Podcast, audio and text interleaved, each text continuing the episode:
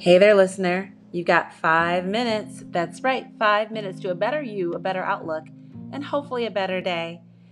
You're here with Mental Health Moments with Tara, the podcast. So, I wanted to talk to you today about striking a pose. And I'm not talking about Vogue, I'm actually talking about yoga. So, everybody's at a different level. Don't get intimidated. Some of you might be getting empowered. What am I talking about? But Yoga is a great way to gain mindfulness, to stretch out those muscles, to gain some body awareness. Um, it's really amazing. I'm getting my yoga teacher training right now, and uh, it's been a, quite an adventure.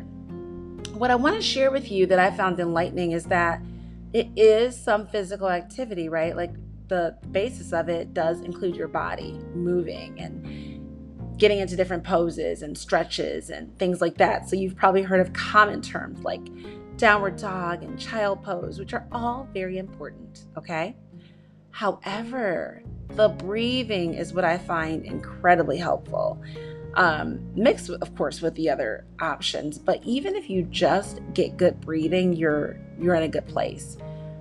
Being able to connect well with your breath can bring amazing benefits to your mental health. And I don't know if you're aware of that. Um, yoga is a great way to do it when you're getting into those poses. If you're focused a little bit more on your breathing, inhaling and exhaling, then focused on, you know, am I doing this right? Or is my leg up high enough? How's my inversion? You might be doing better at yoga. The thing about it is that your breath is such a great way to ground you, to ease anxiety, to limit worry.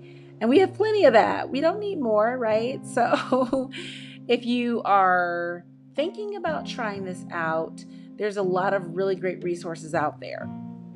Uh, there's some introductory free resources on YouTube, of course. One that I like is Yoga with Adriene, and she does a lot of poses, but she always starts off at a beginner level, which is really nice. Um, and she will take you through a lot of different poses. She's very casual, fun, lighthearted. So you don't have to feel intimidated if you've never done yoga before. And again, this is a YouTube video and it's a ton of clips. So you can do one a day just to like have part as part of your routine. Let's say you started your morning with a triangle pose and ended it with a half moon pose. That could be pretty cool. And of course, that's not the same as a full yoga class, but if you got to the point where you felt comfortable, you could batch some of those together. Now, there's also amazing podcasts out there on yoga. Um, amazing podcast. Did I say that already? I wanted to say it again because it's important that you understand. Um, one that I like is Yoga Girl Daily. That's a really good one. It's very short, like kind of like my podcast, but to the point. And I think that's always nice to get short and to the point, at least from my perspective, because I have a lot going on. So you might like that if you're listening to me. That might be up your alley. So I'll throw that one out to you. Um, but your Instagram also has amazing resources for yoga too. So look out on your Instagram for different um, opportunities. Yoga Journal is a great print publication that many people are used to.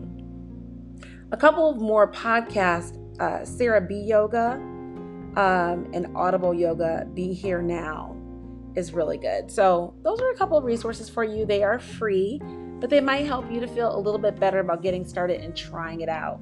There are tons of books too. So, you know, check out your Amazon account or your local library and see what else is out there for you. But strike a pose, see how it makes you feel. Take care of yourselves. Share this podcast, subscribe to this podcast, and please review it. I want to know what you think because your words make a huge difference in my life. Thanks again and take care of yourselves. Of course, as always, be well.